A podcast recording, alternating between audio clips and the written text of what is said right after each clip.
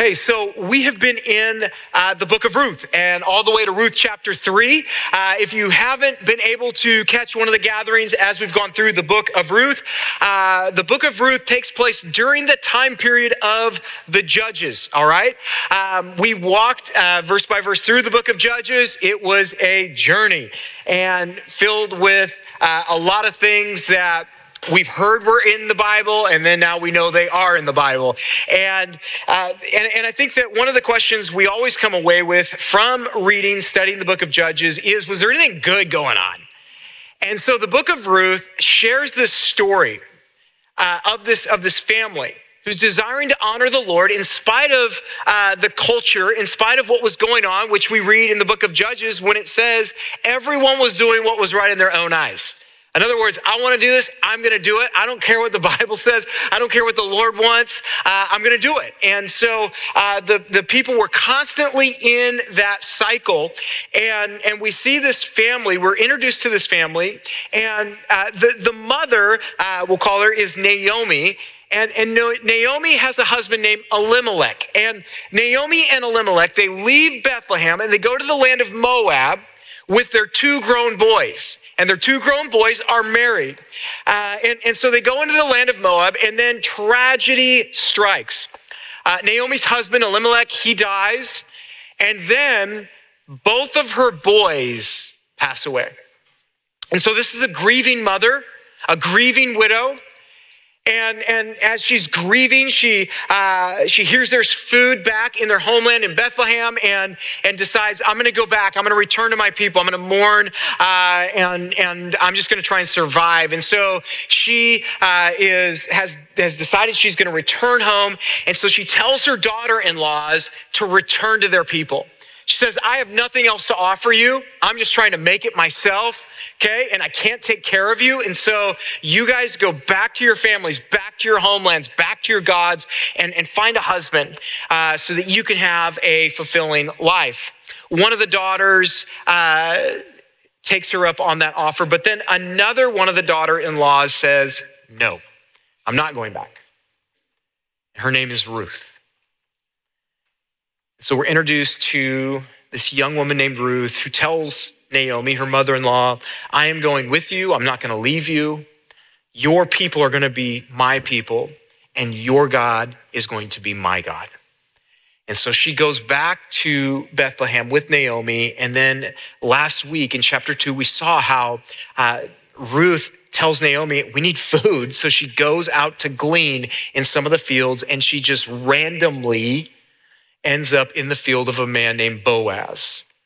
And we find out that one, Boaz is a man of honor, but he's also connected through relatives to their family so that he could be a redeemer. He could redeem their land. He could redeem their family name. And he blesses Ruth tremendously.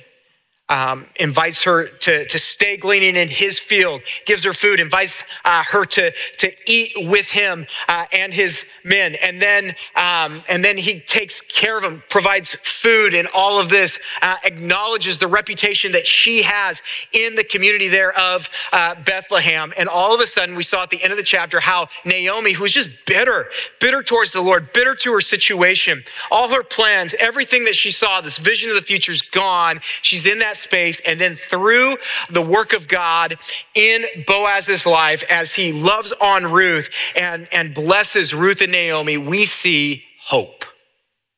And now Naomi has hope, Ruth has hope.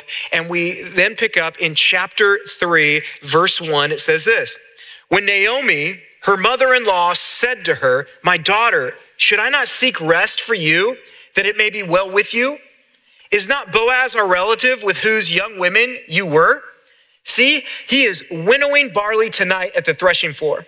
Wash, therefore, and anoint yourself and put on your cloak and go down to the threshing floor. But do not make yourself known to the man until he has finished eating and drinking. But when he lies down, observe the place where he lies. Then go and uncover his feet and lie down, and he will tell you what to do. And she replied, all that you say, I will do. Okay, so When Ruth and Naomi, they're two widows, right? When they come back to Bethlehem, their plan was just to survive. But now, Naomi has a new plan. Her plan now is for Ruth, her daughter-in-law, to marry Boaz, to bring about this rest. When you see rest in the Bible, it's fulfillment. So she's got this desire now for Ruth to marry Boaz. She's reading into the situation. She's seeing everything coming together. And she says, the timing is now. And so Naomi takes on this role of the matchmaker, a role that none of you mothers or fathers in this room have ever desired to take on for your kids. I'm sure of it. But she's motivated, okay? We understand. We need to understand there's a motivation behind this because this is her family legacy continuing on. This is her family's land continuing to stay within her family. This is how they were honored. This is how they had their status, their identity. It was resting on that, on their line, their family line continuing. And so this is really, really important. This is big to Naomi. And so she is motivated by this because there were men who would have and could have married Ruth, but they couldn't have redeemed her. Only, as we saw last week, only a kinsman redeemer, a close relative, could do that. And Boaz was that. And the responsibilities of the kinsman redeemer, it included redeeming family property, so they could purchase the family property back that had changed ownership. And it also included marrying a childless widow to raise up children in her dead husband's name. And we were introduced to this law, the law of leveret marriage. And according to that law, when there was no brother to raise up children in the name of the deceased, the responsibility was then extended to the next of kin. We read about this in Deuteronomy 25, 5 through 10. Let me just read Deuteronomy 25, 5 and 6. It says, if brothers dwell together and one of them dies and has no son, the wife of the dead man shall not be married outside the family to a stranger. Her husband's brother shall go into her and take her as his wife and perform the duty of a husband's brother to her. And the first son whom she bears shall succeed to the name of his dead brother, that his name may not be blotted out of Israel. Okay, so by pursuing Boaz, Ruth's children would stay in the family of Naomi. Ruth's sons will inherit Naomi's land and be responsible for her well-being. Okay, so Naomi is motivated for this to happen. But it's important to understand that what happens in the story, it would have happened without Naomi's scheming. And she should know better than this by now. I mean, she didn't scheme. She didn't have a plan for Ruth to come back with her to Bethlehem. In fact, she was trying to tell Ruth to not come back with her, right? She was like, don't come back with me. There's nothing there for you, right? I can't take care of you. Go back to your people. Go back to your gods. All of these things. And so she didn't scheme that into happening. She didn't scheme the timing of her return at the barley harvest. She didn't scheme that Ruth would just happen to go into the field of Boaz, and then that Boaz would be there at the same time checking on his field, and then that he would just inquire about, hey, who is that? And then that Boaz would invite her to a meal, and then that Boaz would show her incredible kindness, that her reputation would already be known to him, that he would supply food for them. She didn't scheme any of those things into existence. Like she should have just paused, taken a step back, and thought about this for a minute. Now, wait a minute. Look at all that has happened to bring me to this point. Look at how God has just sovereignly intervened. And so it was so clear that she could see that God's plan was much greater and better than anything that she could do. You guys, when we're tempted to intervene and make these plans that we believe need to happen, when we intervene and say, okay, we're gonna make it happen. And sometimes we're like, okay, God, you've led me this far, or God, you opened this opportunity. Okay, God, thank you, I got it, right? Or God, it's almost finished. God, they're right there. I've been praying for this person, God. They are perfect, God, come on. One more step. God, I've been praying about this job. Okay, they just need to call back, God. They told me they would call me back. They told me they would email me back. I haven't heard back.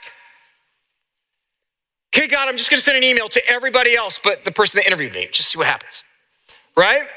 God, I'm gonna, and so there's all these moments in our lives where we're tempted to intervene, aren't we? We're tempted to finish what we believe God is leading us into, or how he wants to bless us. And it's in those moments that we need to step back and just look and observe at all that God has done in your life to bring you to this point. You undeniably see his sovereign hand of protection, control, provision over your life. And man, I am so tempted to intervene. There's so many times where I feel like, okay, God, I got this, or I just need to do this, and then I'll finish it. And God continually reminds me, Steve, step back. Look at what I've done in your life. Look at what I've taken you through. Steve, just ask this question. How did you get to Eugene? That's interesting. I don't know. He's like, yeah. Look at your wife. She's from Cleveland. You didn't do that. I did. Like over and over and over again, when I step back, I see all of these things that God has done that tells me his blueprint for my life is much better than whatever I could draw up. Whatever he's begun, he will finish. And so I don't have to get caught up in this, I must finish this. I have to intervene and make this happen, because just as much as the Christian life consists of walking by faith, the Christian life consists of resting by faith and trusting God to provide without trying to manipulate my circumstances. See, since Naomi knew that Boaz would be using the threshing floor that night and staying there to guard the grain, she instructed Ruth to prepare herself to meet him. She's got this game plan.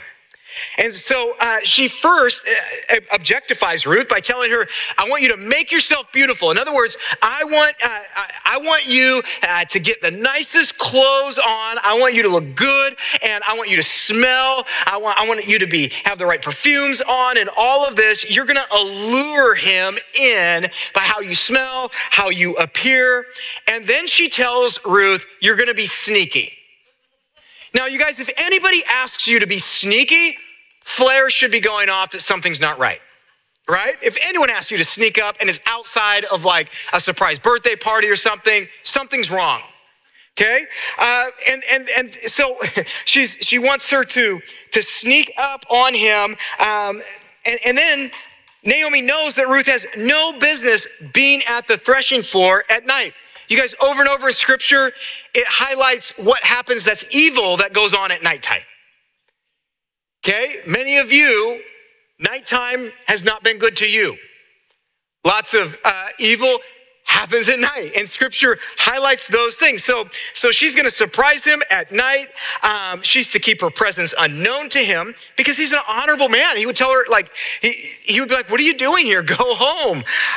And so in Naomi's plan for Ruth, she needs to wait until Boaz is satisfied with his food and drink, and he's asleep from the satisfaction and exhaustion from the work, and only then should Ruth secretly approach him.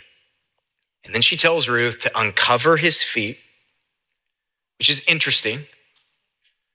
We're not fully sure all that Naomi was wanting Ruth to do there. But it's possible that she's only suggesting Ruth make this marriage proposal, as odd as that would be.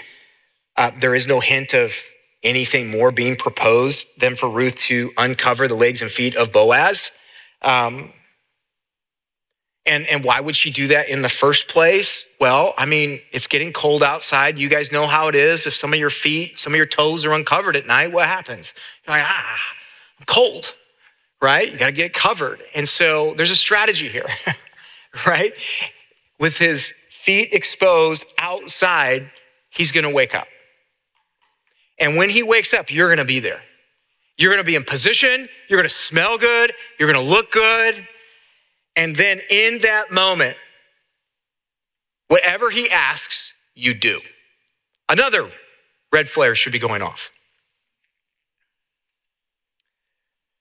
Now, Ruth agrees to do everything that Naomi's asked. And if she believes Naomi has her best interests in mind, it makes sense for her to follow the plan. They are in survival mode.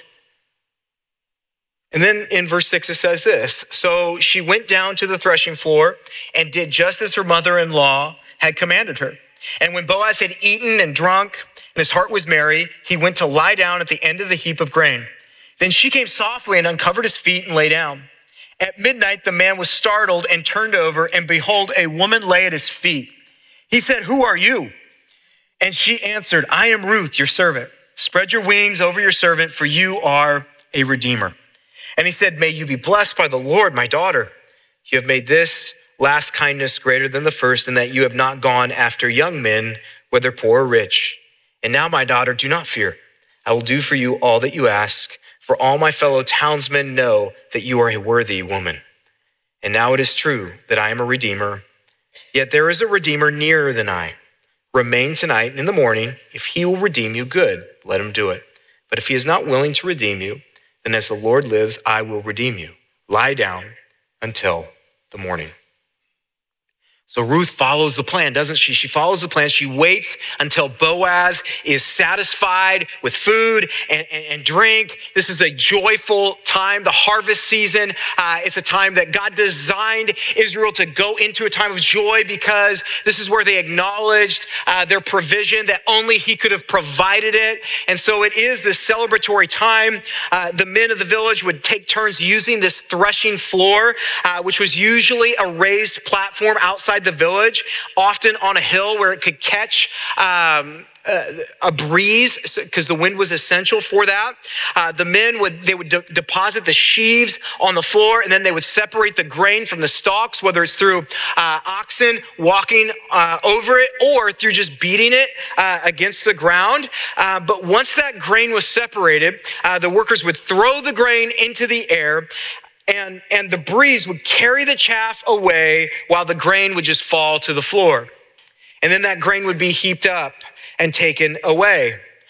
This was usually done in the evenings to get the most breeze that you could. And so usually after it was done, they would then sleep there in order to protect their grain. And so Boaz is there, and he's laying down at the end of the pile of barley, and Ruth then secretly approaches him. She uncovers his feet, removes his outer garment so that he'd eventually wake up and notice her. And then we read, Boaz, he awakes at midnight, and he's startled, right? I mean, he's startled. In fact, the word usage here, he was like afraid. He's like, ha. Right?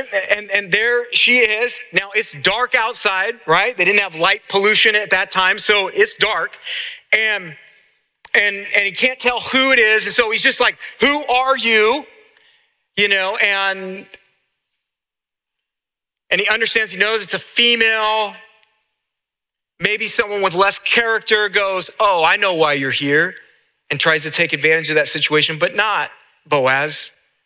He's a man who honors and fears the Lord. And he's like, "Who are you? I just want to know the identity." And then Ruth tells him who she is. And then she says something.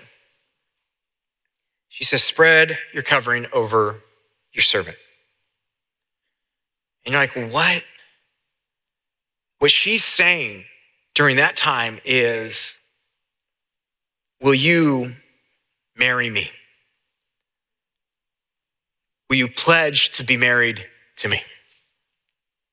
This is an expression, this placing your garment over me was an expression, and it was used even of God in relation to Israel. In Ezekiel 16:8, it says, when I passed by you again and saw you, behold, you were at the age for love, and I spread the corner of my garment over you and covered your nakedness. I made my vow to you and entered into a covenant with you, declares the Lord God, that you became mine. So this is the words, this is the imagery of covering, of placing that covering over that person. We see Elijah actually do it to Elisha, which means you're mine now, you're with me. And she's asking for Boaz to do that act for her as an act of declaring intentions to marry her. It's so interesting how when Boaz and Ruth first met, one of the things Boaz said to her was, you are safe under Yahweh's wings. You have placed yourself under him. And now she's using the same word to describe what she wants from Boaz. For him, as the family redeemer, to cover her with the corner of his garment. You guys, Boaz is Yahweh's wing. He is God's means of providing Ruth with rest.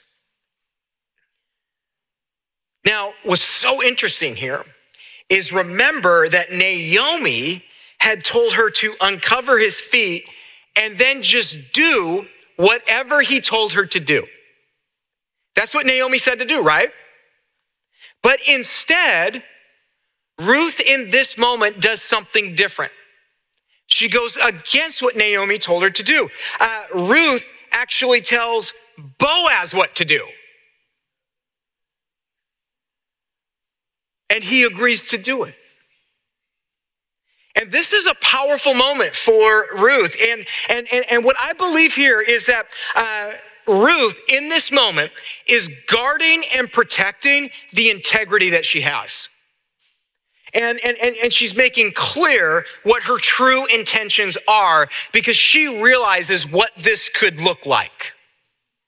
And so before Boaz can respond, Ruth all of a sudden separates the plan from Naomi's, and before the Lord, she guards and protects the integrity that she has, the reputation that she's built up, and she declares to him, listen, here, it's me. This is why I'm here. This is my intention and my intention only. It's that you would marry me, that you would be the Redeemer.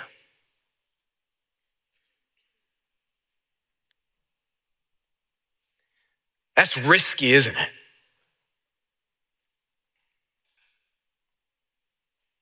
I mean, Boaz could have said anything in that moment. Could have refused, could have said, I want nothing to do with you. How dare you take my kindness and stretch it beyond what's appropriate? He could have done all these things, but in his love for her, he accepted her, even calling her my daughter, which was a term of endearment. And he pronounced a blessing on her. And he follows this blessing by praising her for choosing him. Something happens here in this interaction, and it's so powerful. Boaz, as Ruth has just shared her intentions, her desires, and Boaz is a smart guy. I believe he was like, okay, I see how all of this happened. I know Naomi.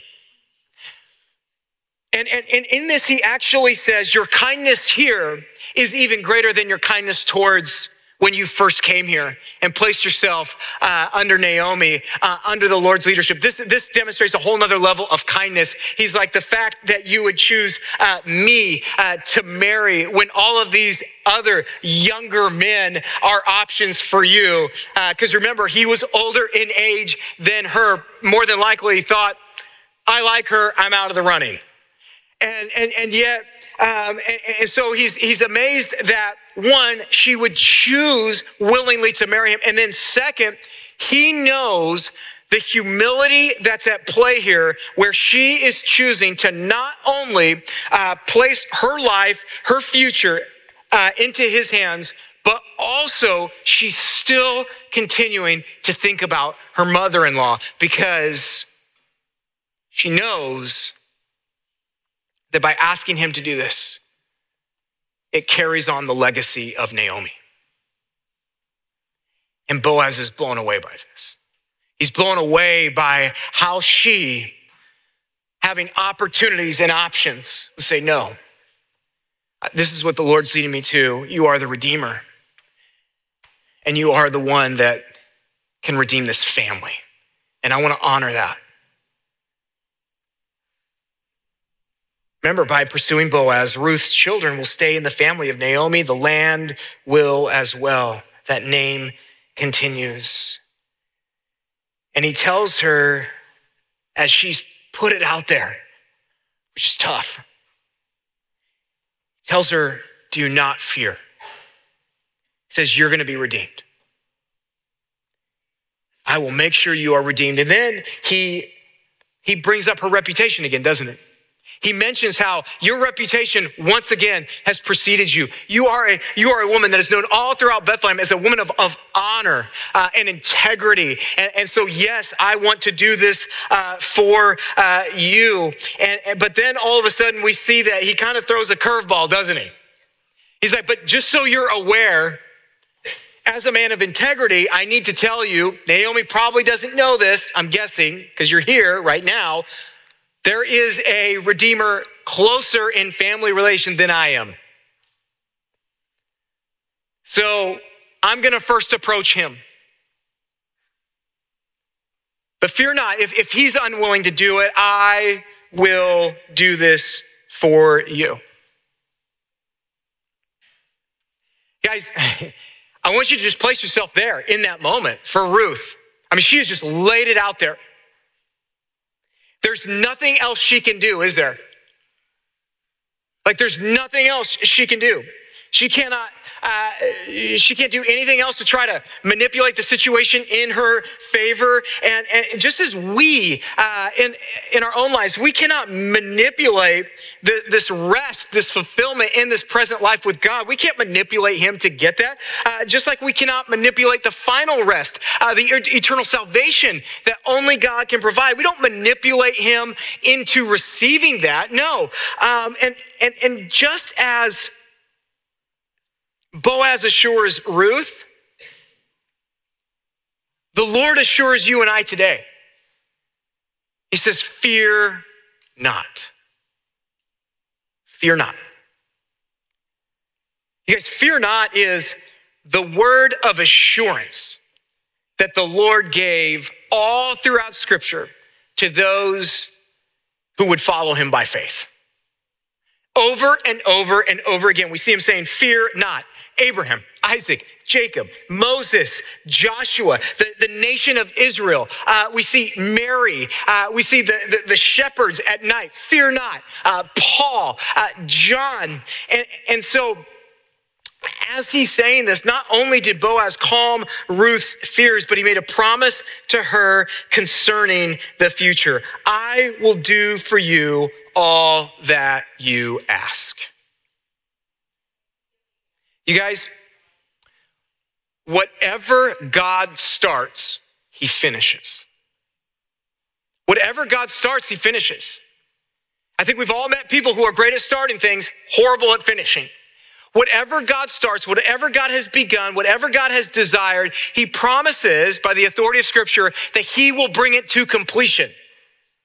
And that's why he says, fear not, right? I mean, Philippians 1:6 is so clear. It says, and I'm sure of this, that he who began a good work in you will bring it to completion at the day of Jesus Christ. And so here in this passage, in this moment, Boaz is, once again, he's a picture of the Redeemer. Remember, we get a picture of the Savior, of Jesus through Boaz here. And just as Boaz is telling Ruth, fear not, I will bring this to fulfillment. The Savior of the world looks down at us in our moment, in our times where we go, there's nothing else I can do, God. God, I can't write the rest of the story. You have to. And he says, Steve, fear not. Fear not. And that is a word of assurance that he says, I am in complete control. Whatever I start, I finish. I bring it to completion. I'm sovereign over all this. And then in verse 14, it says, so she lay at his feet until the morning, but arose before one could recognize another. And he said, let it not be known that the woman came to the threshing floor. And he said, bring the garment you are wearing and hold it out. So she held it. And he measured out 6 measures of barley and put it on her. Then she went into the city. And when she came to her mother-in-law, she said, how did you fare, my daughter? Then she told her all that the man had done for her, saying, these 6 measures of barley he gave to me. For he said to me, you must not go back empty-handed to your mother-in-law. She replied, wait, my daughter, until you learn how the matter turns out. For the man will not rest, but will settle the matter today. Ruth could end up with nothing. Boaz doesn't have to keep his word. Or maybe, and maybe this is equally as terrifying for Ruth, is redemption could happen, but redemption could be marrying someone she doesn't even know, who is nothing like Boaz. So now there's this unknown, isn't there? There's this fear that could be associated with this. But either way, Ruth, she responds to what Boaz says. She rests until the morning as Boaz is trying to guard her reputation now. And he says, okay, rest here in the morning and then early. You need to go and we don't want people gossiping about this. And before she leaves, he fills her up with more food to take home, assuring her of his love for her, his care for her and for Naomi. And so Ruth returns to Naomi and shares all that has happened. And here's what we see in the response of Naomi. Naomi's learned her lesson, hasn't she? Isn't her response a little different here? We see that she's now trusting the Redeemer rather than manipulating the outcomes, because she told Ruth to sit still and wait for the outcome. Sit still and wait for the outcome.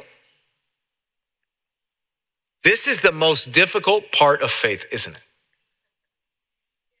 When no more action can be taken and nothing remains but to wait patiently for God to work out his will. That's the most difficult part, when there's nothing else you can do to bring about the completion to the plan that you believe God is leading you to, and you have to sit there and then wait.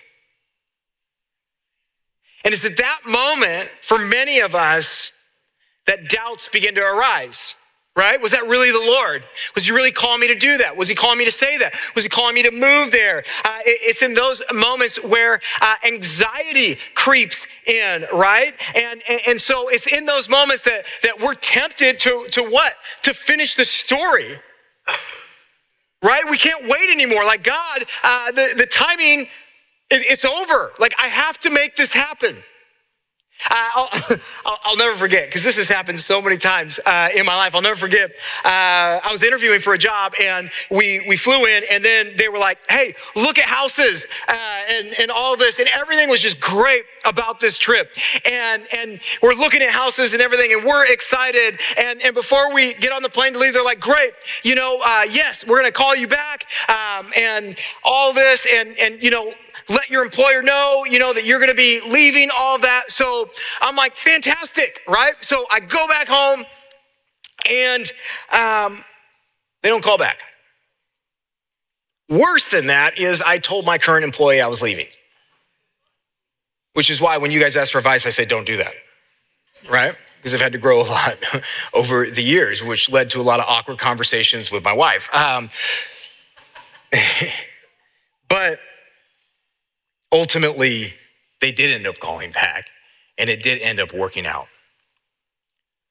But I think there's so many times in our lives where we hit that spot where we cannot do anything more to make it happen.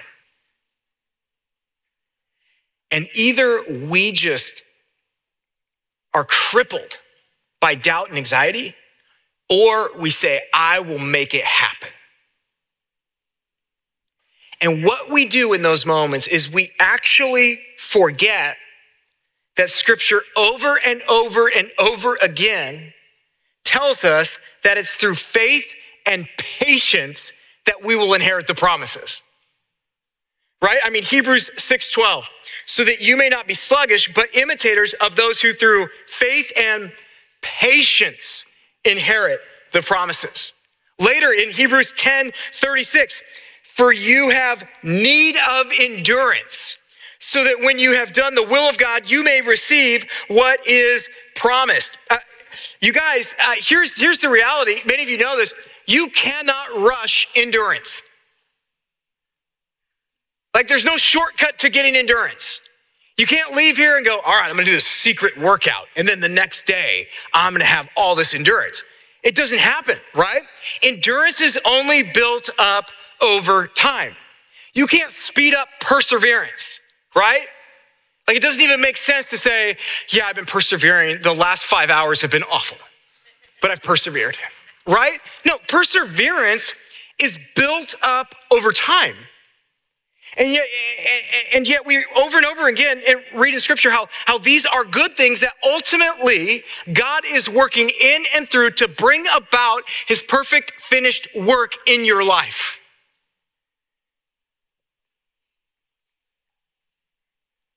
Since Naomi and Ruth trusted that Boaz would accomplish what he said he'd do, they waited. It reminds me in Psalm 37:5, when it just says, commit your way to the Lord. Trust in him and he will act. How many times do we just need to step back? Because when we commit our way to the Lord, what are we saying? We're saying, God, it's your story. It's your finish. That's your job.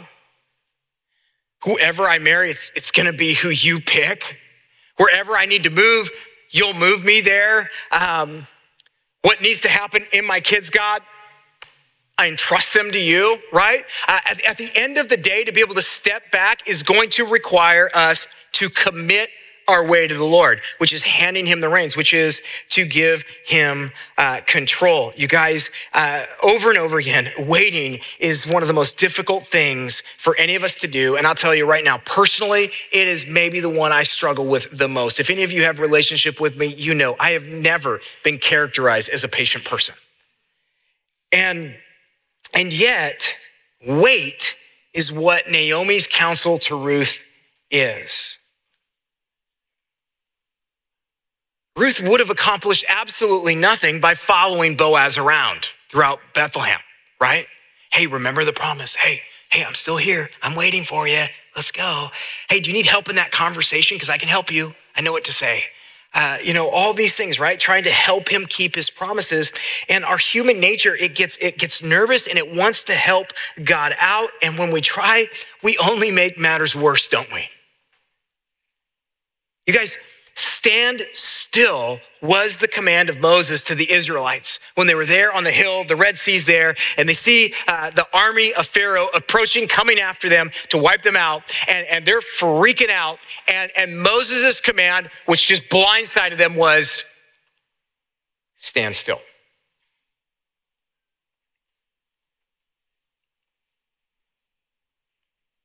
Stand still. There was no need to panic. God had the situation under control. And then at the perfect time, the Lord commanded the people to go forward through the sea, a route that they had no idea was even a route. And he led them safely through the sea, and at the same time took out their enemies. You guys, there is a time to stand and there is a time to march. And we must be alert and we must be connected to God deeply so that we can know and that we can follow which one of those he's calling us to. And so often we highlight in churches like all these works that people have done. But you guys, I'm convinced some of the greatest works that have ever come out have come through waiting, being able to wait. And it's the people in scripture who were able to embrace the waiting that were able to see the hand of God move, like the nation of Israel there. And so if that's going to happen, we've got to have these moments where we can just sit back, like Psalm 46:10 tells us, be still. Can we just be still? And know, it says that I am God. I will be exalted among the nations. I will be exalted on the earth. You guys, you have a restless spirit? There you go. Can you step back and just be still and go, God, you are God? The Hebrew word translated be still literally means to take your hands off. It means to relax. It's so easy for us to get impatient with the Lord and to start meddling in these matters that we ought to leave alone. But yet he reminds us over and over again, he's God and he can accomplish the impossible. And what do we see through this imagery of Boaz? Boaz, it says, was busy working on their behalf to bring redemption to fruition. And Ruth and Naomi, they're confident in that. And you guys, just as they were confident in the work that was being done to bring about their fulfilled redemption, you guys, it encourages my heart to know that Jesus is at work continuously on my behalf. You get, like, if you are a Jesus follower in this room, if you have received him as your Lord and Savior, do you understand that right now he is advocating continuously to the Father on your behalf? Do you understand that? How much he loves you in that? Do you also understand that at the same time, continuously, nonstop, he's at work in you and through you to bring about his perfect plan for your life? Like, that's what's happening right now. And so whenever I'm like, no, God, I've got this, or no, I'm going to do it my way, I'm intervening and I'm literally like Ruth or Naomi saying, that's a great promise, Boaz. And yeah, you've proven faithful and all that, but we're going to work a little harder than you at making this happen. No, they're like, let's be still. Let's watch as redemption happens. We trust him. And guys, ultimately, if I cannot sit back and be still before the Lord and let him do whatever he needs to do in my life, there's a trust issue. It's unavoidable.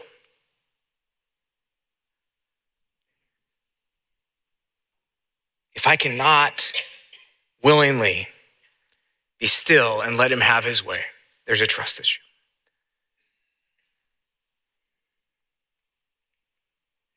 So my question is, have you put yourself at the feet of the Lord of the harvest? And are you trusting him to work?